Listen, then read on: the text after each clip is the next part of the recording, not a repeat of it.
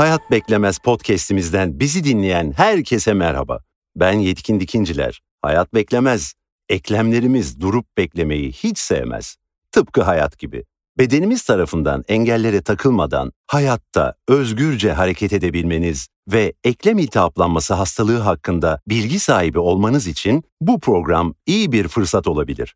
Hayat Beklemez'de sizlere artritten ankilozan spondilit hastalığına kadar hareket özgürlüğünüzü ilgilendiren bilgiler anlatıyoruz. Alanında uzman, değerli hekimlerimizi sizlerle buluşturarak her bölümde hayatın içinden örneklerle çok önemli bilgiler paylaşıyoruz. Efendim merhabalar. Podcast serimizin ilkinde Sayın Fatoş Önen'le birlikteyiz. Hoş geldiniz Fatoş Hanım. Nasılsınız? Teşekkürler Yetkin Bey. Siz nasılsınız? Teşekkür ederim. O halde hemen başlıyoruz. Öncelikle artrit nedir? Ülkemizde artrit sık görülüyor mu veya dünyada durum nasıl? Artrit bir eklem hastalığıdır.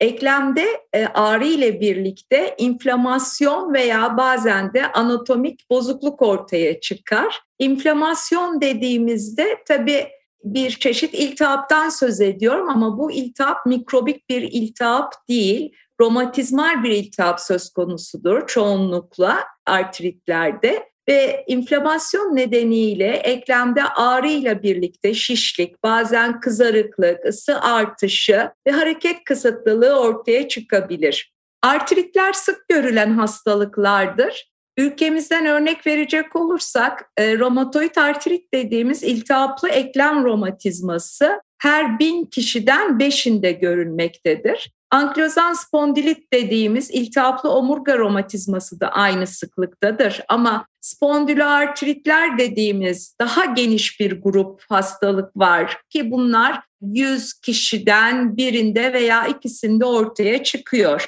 Yine Amerika Birleşik Devletleri'nden örnek verecek olursam birkaç yıl önce yapılmış olan bir çalışmada doksan bir milyon kişinin artritli olduğu tahmin edilmiştir. Sonuçta da hatta şöyle bir yorum yapmıştır onlarda. Her dört kişiden, erişkin kişiden birinde, hatta her üç erişkinden birinde artritin ortaya çıktığına inanılmıştır Amerika Birleşik Devletleri'nde.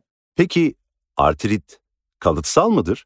Aslında kalıtsal bir geçiş vardır artritlerde. Çoğunda böyle bir geçiş söz konusu.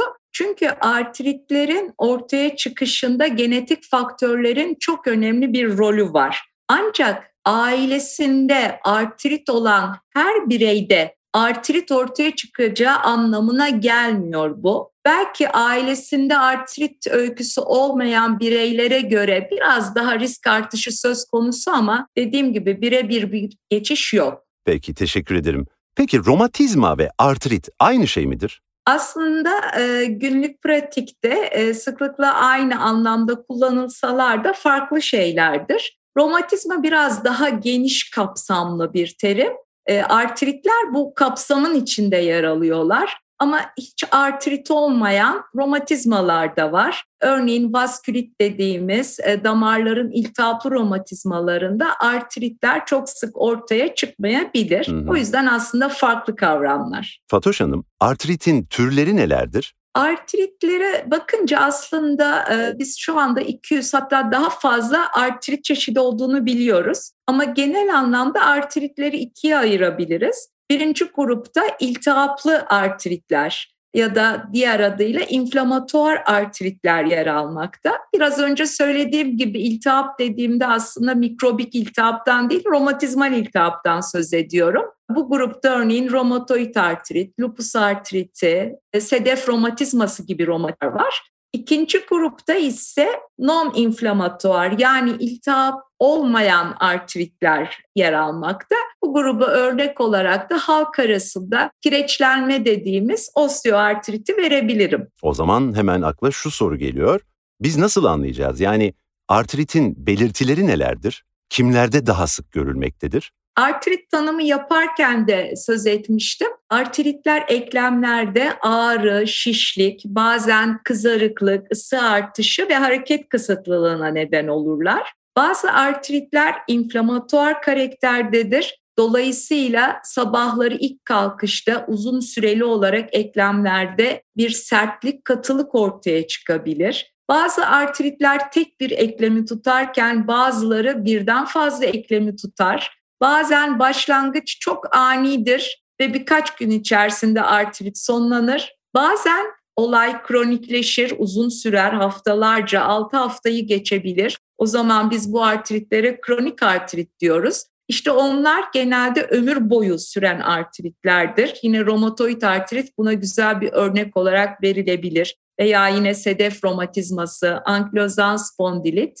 Artritlerde e, bazılarında özellikle eklemler dışında e, vücudun diğer bölgeleri, kas iskelet sisteminin diğer bölgelerinde tutulum olabilir. Örneğin ankylozan spondilitte omurga ağrısı ve sabahları ilk kalkışta ortaya çıkan beldeki sabah tutukluğu önemli özelliklerdir. Artritler genelde sistemik hastalıklardır. Bu ne demek? Diğer sistemlerde de tutulum var. Örneğin böbrekler etkilenebilir, akciğerler etkilenebilir, kalp etkilenebilir ve bunlarla ilgili belirtiler de artritlere eşlik edebilir. Bazen deri bulguları ortaya çıkabilir. Bazen hatta inme, felç gibi durumlar bile ortaya çıkabilmekte artritlerle birlikte, nadir de olsa. Anladım. Erkek ve kadın arasında farklılık görülür mü? Evet, bazı farklılıklar ortaya çıkıyor. Sıklık açısından baktığımızda örneklerle gitmek istiyorum yine.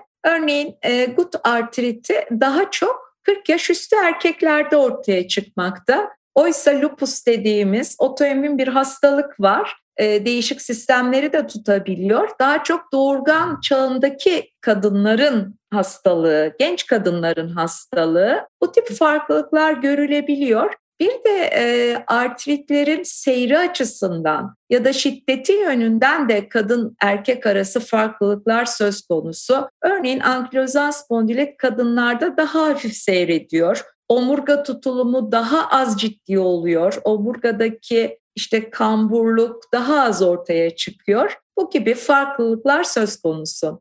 Sayın Fatoş Önen, bu güzel sohbet için çok teşekkür ederiz. Programımız burada sona erdi. Yeni bir programda buluşmak dileğiyle hepinize güzel günler diliyoruz. Sağlıcakla.